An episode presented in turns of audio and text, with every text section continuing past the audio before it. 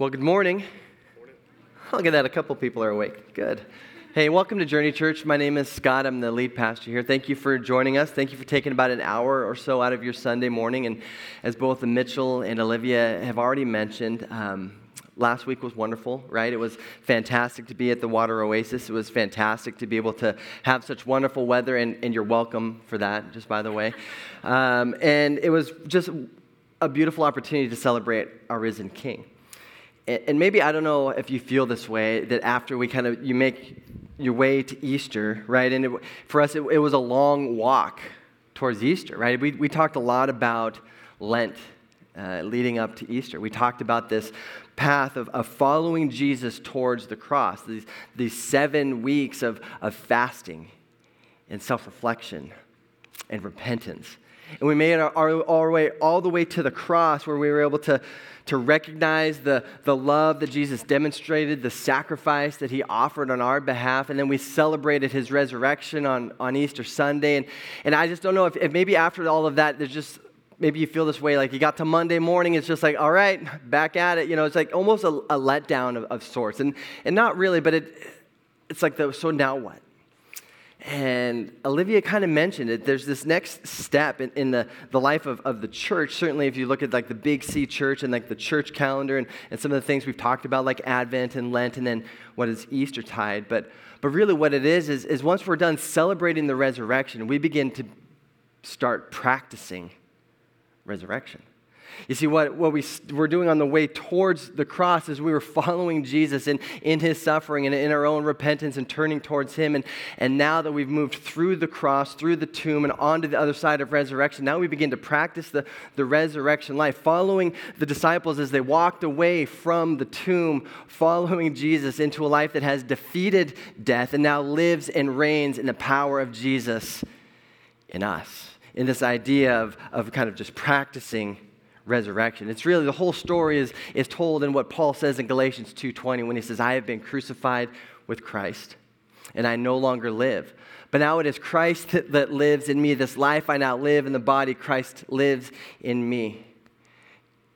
And that's where we find ourselves, and we, we begin practicing the resurrection. It's with that in mind this morning that we come into to John chapter 12. Now, John chapter 12, it's, it's not exactly in the middle of John's gospel, but it, it is really be the beginning or the, the end of the first part, and in some ways, the beginning of what is considered the second part of John's gospel. And if you've been with us over the last four or five months, you know that in September we started this series in John, and we've been moving our way through it, and we're going to finish it kind of near the end of, of 2022. But we started off the series by calling it uh, Come and See.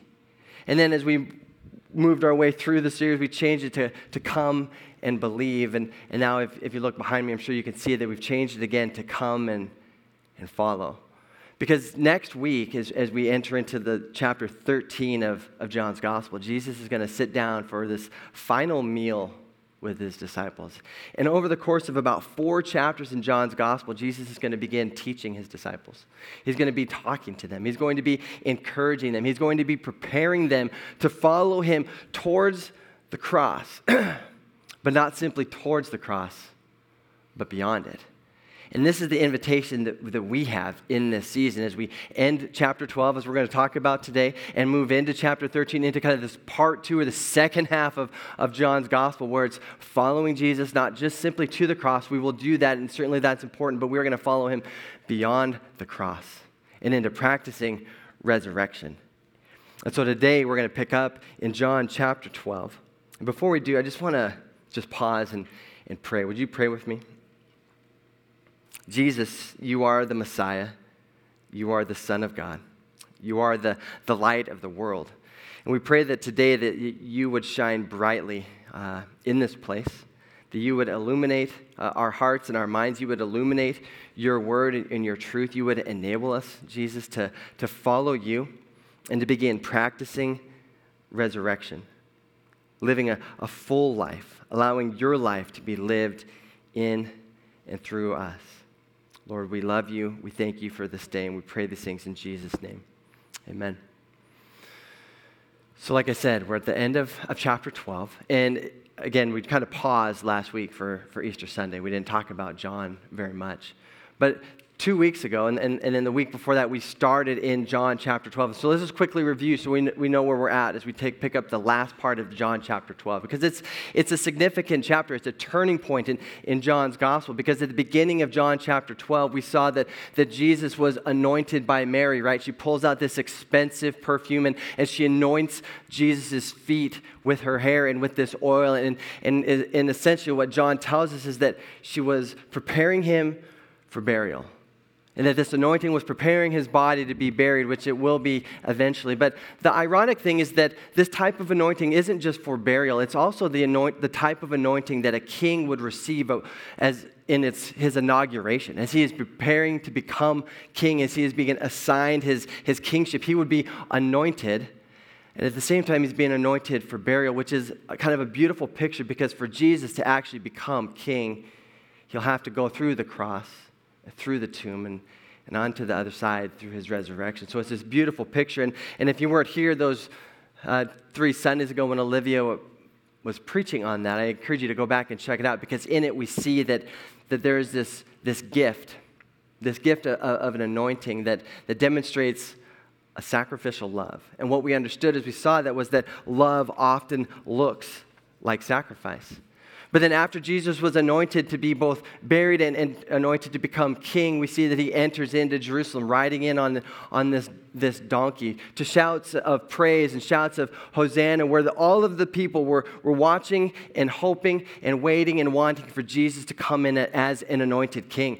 Even as potentially the Messiah, but their idea of what this Messiah would look like would be a lot more like, like Moses setting his people free from oppression than what Jesus had in mind coming in humbly on a donkey. Because as we look at that story, we see that Jesus didn't come in wielding a sword, but he came in offering a sacrificial life and sacrificial love. And that's how he would establish his kingdom and then rule and, and reign his kingdom through sacrificial love. In fact, he says something in that passage right in the, at the triumphal entry that was unexpected to those people who thought he came in to, to overthrow and to take rule. He says, Anyone who loses their life, sorry, anyone who loves their life will lose it. While anyone who hates their life in this world will keep it for eternal life. Whoever serves me must follow me. And where I am, my servant will also be. My Father will honor the one who serves me. As John Ratcliffe shared a few weeks ago when, he looked at, when we looked at this passage. Like, this, is, this was the path that Jesus was taking. One that would lead to, to his death, but that death would then spark new life. It's a path that Jesus would, would lead on, but it was, it's a path that Jesus would be asking his disciples to follow him in into. and that's where we pick up today in John chapter 12. So if you happen to bring a Bible, let me encourage you to open it up to John chapter 12. We're going to start in verse 37. And this morning, as we read from the Word of God today, I'm going to invite you, if you're, if you're willing and able, to stand with me as I read from John chapter 12, starting in verse 37.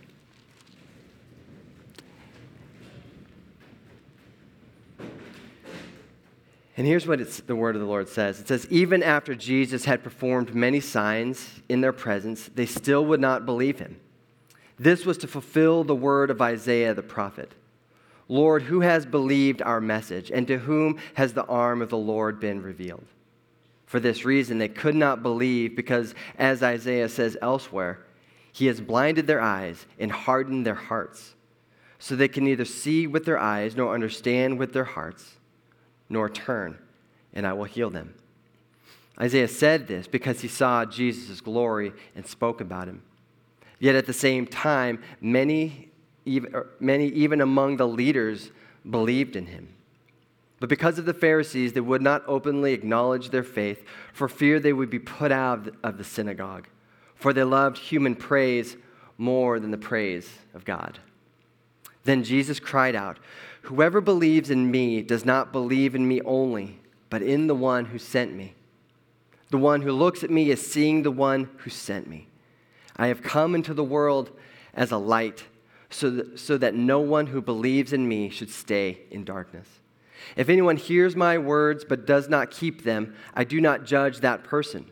For I did not come to judge the world, but to save the world. There is a judge for the one who rejects me and does not accept my words. The very words I have spoken will condemn them at the last. For I did not speak on my own, but the Father who sent me commanded me to say all that I have spoken.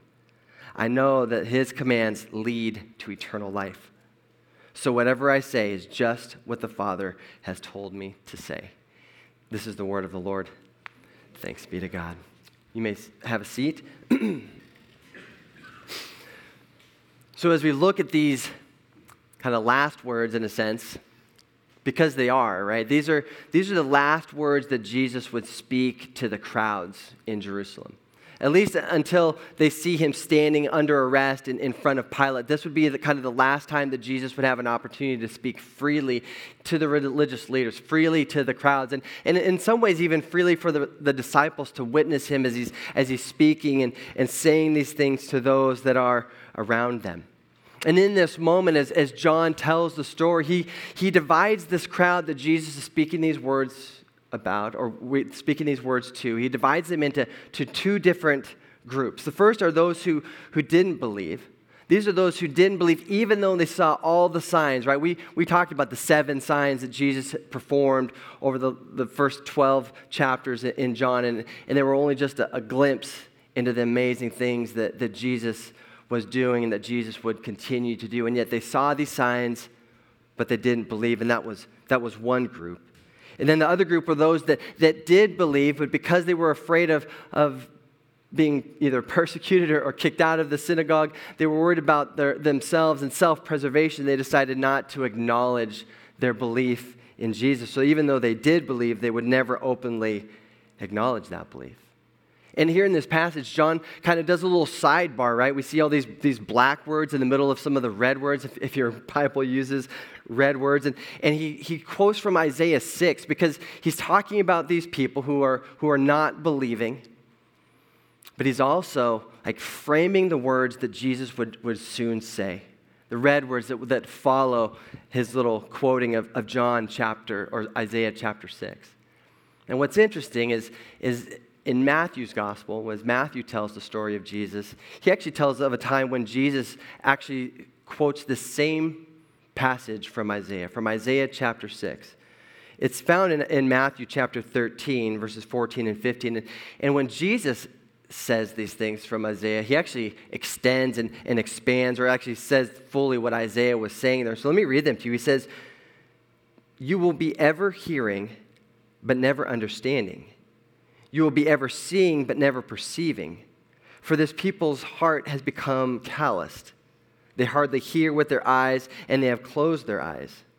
Otherwise, they, they might see with their eyes, hear with their ears, understand with their hearts, and turn, and I would heal them.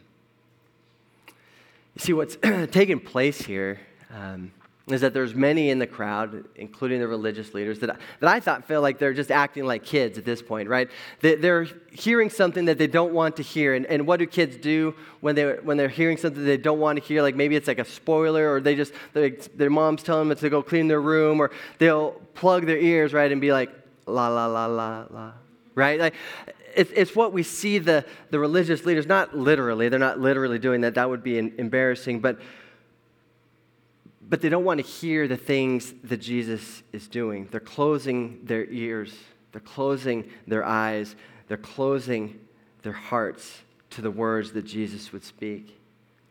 And so, Jesus, wanting to be abundantly clear, he cries out one final time. Let me read to you again what he says. He says, Whoever believes in me does not believe in me only, but in the one who sent me. The one who looks at me is seeing the one who sent me. I have come into the world as a light, so that no one who believes in me should stay in darkness. Last week, I was, I was in Newberg uh, for a meeting in the evening. The, the meeting got done at after like 9 o'clock or something, so I was driving home in the dark, right? So I got in the car, I, I drove home in, in, the dark, and, and I got to about the Redberry Barn over on, on Highway 99, and I realized at that point that I didn't have my headlights on. I had my like my parking lights on, which is you know just like a, a dim light that was shining out, and I didn't have my my headlights on, and it was interesting because I realized, boy, I, I didn't even I didn't even realize this. I, I, was able to drive all the way from, from Newberg to Sherwood without my, my headlights on, and, and partly because you know my parking lights gave off some dim light, and there were uh, lights from the cars that were driving around, and maybe the moon was, was shining, but but I was able to to drive from Newberg to Sherwood eh, without my lights on and without even realizing it, and and I didn't. Uh, get in any accident. I, I, I, was, I had enough light to be able to see far enough in front of me to stay somewhat safe, to not run into any other cars or any other you know, animals or whatever. But, but that's not what the police officer would have said. Now, some now would have said. I know some of you are like just like just hoping that, that you get to hear the story of when Scott gets pulled over because it's a rare occurrence. It hasn't happened since I was 16, and so we're not about to break that streak. But but the officer, if he had pulled me over, his comments would have been different. He would have said, That's not enough light for you to drive safely. That's not enough light for you to drive in, the dark. That's not enough light for you to be aware of your surroundings. That's not enough light for you to see the obstacles that might be coming and you be able to avoid them. That's not enough light for you to keep others safe. You see, there's a reason why we drive at night with our lights on. There's a reason why we don't drive in the dark without our lights. And there's a reason why Jesus came as light. He says it. He says, so that no one who believes in me should stay in darkness. Now, correct me if I'm wrong, because maybe it's just me, but I think sometimes we prefer to, to operate in just a, a little bit of darkness maybe what we would call like, like, like the gray area. We, we don't want to live in complete darkness. We, we know that that's where you, where you stumble and fall and, and you're hurt. That's where there's like just dep- depravity and debauchery. We don't, we don't want to live in that place of, of complete darkness, but, but we don't mind kind of just dabbling in, in a little bit of, of, darkness and just kind of operating in, in what we might call the, the gray area because it's easy to move kind of from like just it's not quite as, as dark here as or sorry, it's not, it's darker right there than it is right here, right? And, and I can kind of move out of those without any sort of problem. I can see clearly, I can maybe avoid some obstacles, I can feel somewhat safe, but that's not the way we were, we were intended to, to operate in the life. And, and the question maybe is, is why? And partly, I think we operate and try to live in the gray sometimes, even when it comes to, to following Jesus, because it's, it's more comfortable right? We can move in and out of, of a little bit of the, the light and a little bit of the dark and, and feel kind of comfortable. We f- can feel kind of loved and we feel kind of part of, of, of everything that's going on around us. We could even say, man, I, I believe that in Jesus, I, but I might not acknowledge him in every aspect of, of this life. And the problem is, similar to, to driving in the dark with just your parking lights on is you might get pretty far down the road before you realize that, that you're in the darkness, that you're operating the darkness. That transition from the, the gray area into the, the darker area becomes easier and easier until the light shines or until you get pulled over. You see, Jesus didn't say that I am the, the gray area of the world. Jesus was very clear. He says, I am the light of the world. Whoever follows me will never walk in darkness, but will have the light of life. John, when describing Jesus in chapter 1 of this gospel, he says, In him was life, and that life was the light of all mankind. The light shines in the darkness, and the darkness has not overcome it.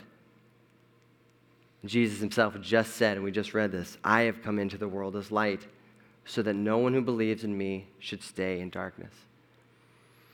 You see, this is what the, the presence of, of Jesus does. And we've seen this throughout the gospel. We've actually even talked about this a little bit before that it actually divides the world into, into those who would come to the light and who would uh, want to be changed by it, to be healed by it, to be directed by it, to be, in a sense, enlightened by it, and that those who would instead choose to, to remain in the darkness and all that that would hold in store for them. And it's with that in mind that Jesus then says these final words that, that we read at the end of, of John chapter 12. The final words that he's saying to this crowd of people that, have, that are gathered around him. It's the same crowd that was probably welcome, welcoming him with shouts of, of Hosanna and still had high hopes that he would be the Messiah. But these are the words that he was speaking to them words about hearing, words about judgment, and words about eternal life. And what's great in this is that Jesus is really clear it, that he didn't come to be the judge. He didn't come to operate as like a, as like a police officer of sorts you know, looking for, for lawbreakers. I remember I had a friend who every time he saw someone like pulled over, he'd be like, "Up, oh, got him one." You know, like that. Like that was the attitude of, of the police officer in that in that moment that they're just trying to to f- catch all the bad guys and, and to cast them in with a ticket or cast them into jail. Like like some people, I think they maybe believe that when Jesus talks about judgment, that he he is coming to just find all the bad people and, and, and send them off. But Jesus says something completely different. He says, I didn't come to judge. He says, I came to save the world. Like we know John 3:16, right? For the most part. I mean, for God so loved the world that he gave his only son that whoever believes in him would not perish but have everlasting life. But what immediately follows John 3:16 is John 3:17, which says, for God did not send his Son into the world to condemn the world, but to save the world through him. And rarely do we continue on and look at John uh, 3 18 and 19. Let me just read those two really quick because they're super fitting to what we've just talked about. Verse 18 says, Whoever believes in me, or whoever believes in him, is not condemned, but whoever does not believe stands condemned already because they have not believed in the name of God's one and only Son verse 19, this is the verdict. Light has come into the world, but people have loved darkness instead of light because their deeds were evil. People would get caught just living in, in the gray area, which really, I mean, gray is just a, a lighter version of the dark, right? But it feels better. It feels safer. It feels more, more comfortable than, than maybe just being in, in the light and, and exposed in the light, which is what light does to us. You see, Jesus instead, he says, My words actually will be the judge. Isn't that interesting?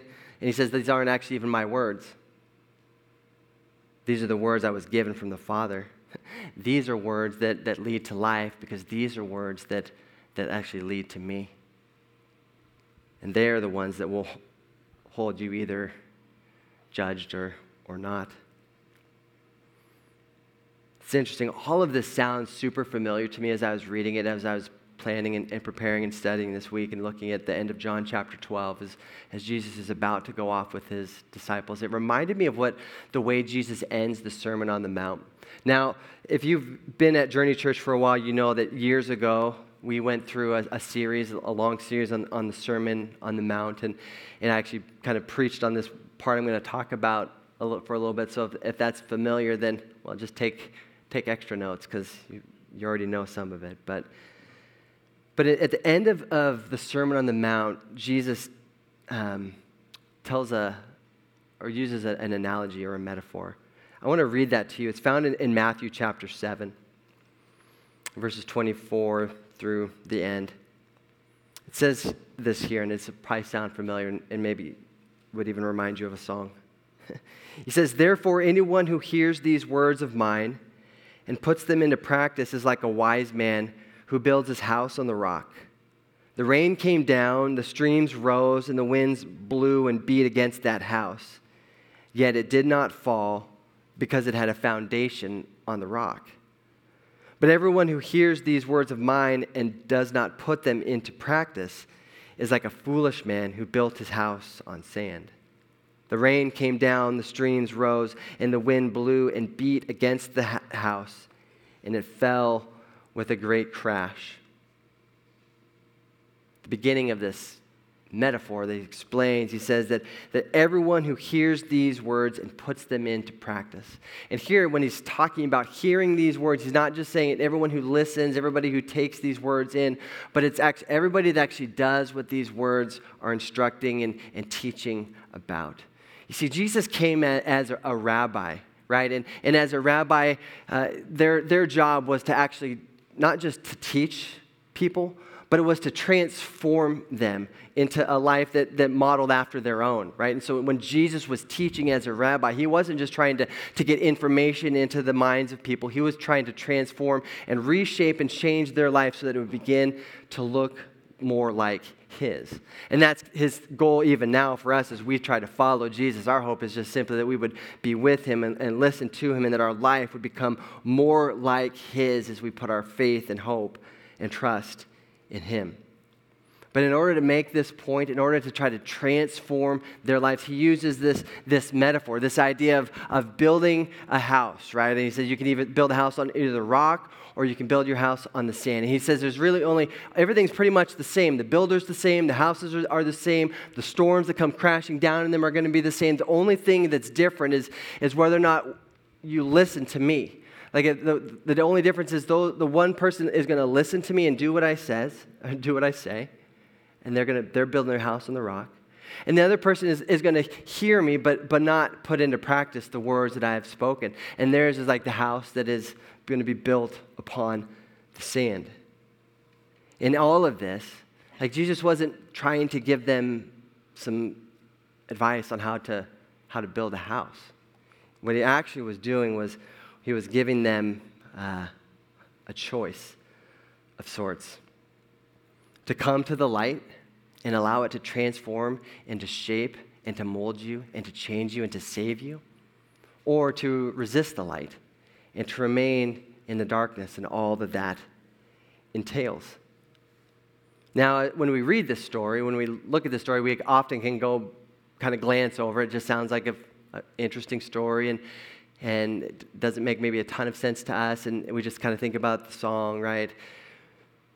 But partly that's because we, we really just don't get it. I mean, our, our houses can put up with, with a storm, right? We have building codes that, that make sure that our houses can, can withstand a certain amount of rain and a certain amount of wind. Our houses have codes that, that require them to be built on, on a solid foundation so that if floodwaters come, they aren't just going to crumble and, and tumble and fall. But those people that were listening to this, this analogy, this metaphor, this story that Jesus was telling them, it, this was actually a very real and a very scary proposition to them because their, their house, houses were likely built much differently than ours.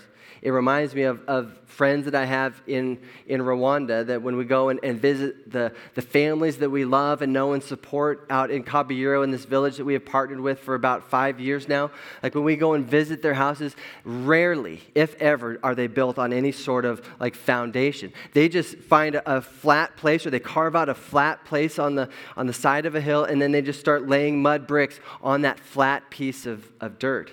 There's no pouring of cement, there's no foundation, there's no forms, there's, there's just dirt and then mud bricks on top of that dirt. And what happens when the rains come and the rains fall down and the floods come up, as, as the song goes, right? Like literally, that we've, we've known of people whose houses have come down with a crash. And it's not like a funny end to a song, it's, it's a horrible end of, of life. Like we've heard of, of people whose lives have tragically ended because their houses weren't prepared to withstand the torrential rains that they often have in, in Rwanda. And so this story, it wasn't just simply like Jesus is trying to, he's like, this decision to, to hear my words and, and to keep my words, that's not just good advice. This is actually a, a like a life and death decision. And that's why he places them in this, John places them right in, in this point because these are the last words that they're going to hear Jesus say before they, they see him standing under arrest in front of Pilate. And Jesus is, is making a point here. He's like, You have a, a decision to make. If you keep my words, or if you don't keep my words, this is a, a life and, and death decision. And and, with, and it's with that in mind, I just want to read again verses 47 to 50. I just want you to hear these, these words of Jesus one more time where he says, If anyone hears my words but does not keep them, I do not judge that person, for I did not come to judge the world, but to save the world. There is a judge for the one who rejects me and, and does not, ex- sorry, there is a judge for the one who rejects me and does not accept my words. The very words I have spoken will condemn them at the last day. For I did not speak on my own, but the Father who sent me commanded me to say all that I have spoken. I know that his command leads to eternal life. So whatever I say is, is just what the Father has told me to say. See, Jesus was making it clear like these words are not just good advice, these are the words of, of life. And what we'll see in, in the weeks ahead as we begin to look at Jesus' words specifically to those who, who are keeping his words, his, his followers who, who are deciding, like, yes, I'm going to place my hope and trust in you. And, and not just in a one time decision that, that saves my soul, but in, in a daily decision that aligns me on the path of Jesus Christ towards his cross, towards his death, but also, and, and even, I think more importantly, towards his resurrected life, where he would then be living in us and through us and inviting us to come and follow and practice resurrection. Eugene Peterson says this about practicing resurrection. He says, The practice of resurrection is an intentional, deliberate decision to believe and participate in resurrection life, life out of death life that trumps death, life that is the last word, Jesus' life. Let's pray. Jesus, you are the Messiah, the Son of God. You are the, the light of the world. You are the way, the truth, and the life.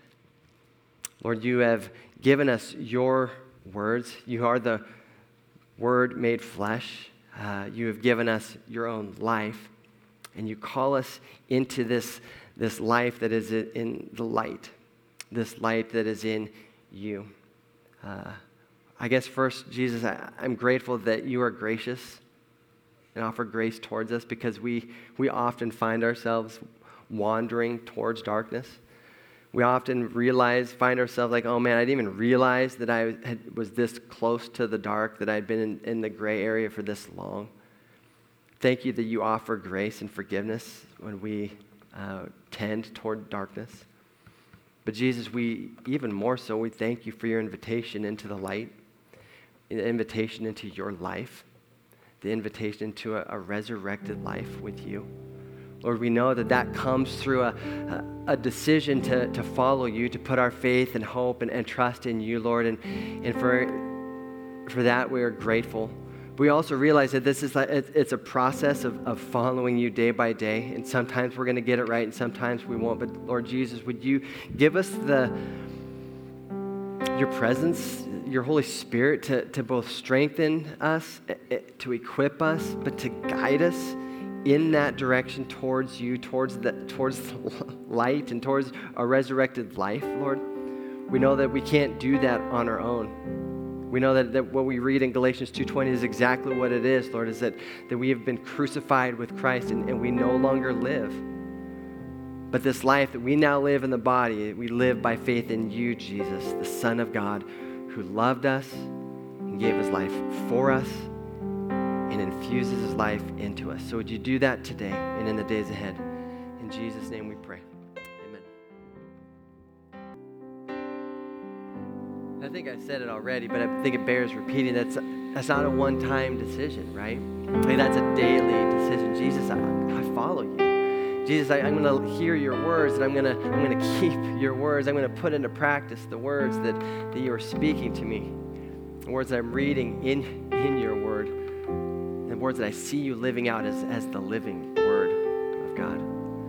So I hope you'll come and join us next Sunday as we dive into to John chapter 13. Where Jesus will we'll just get to kind of eavesdrop into a pretty intimate conversation between Jesus and his disciples as he teaches them and He leads them and encourages them. And my prayer is that He'll He'll do the same for us.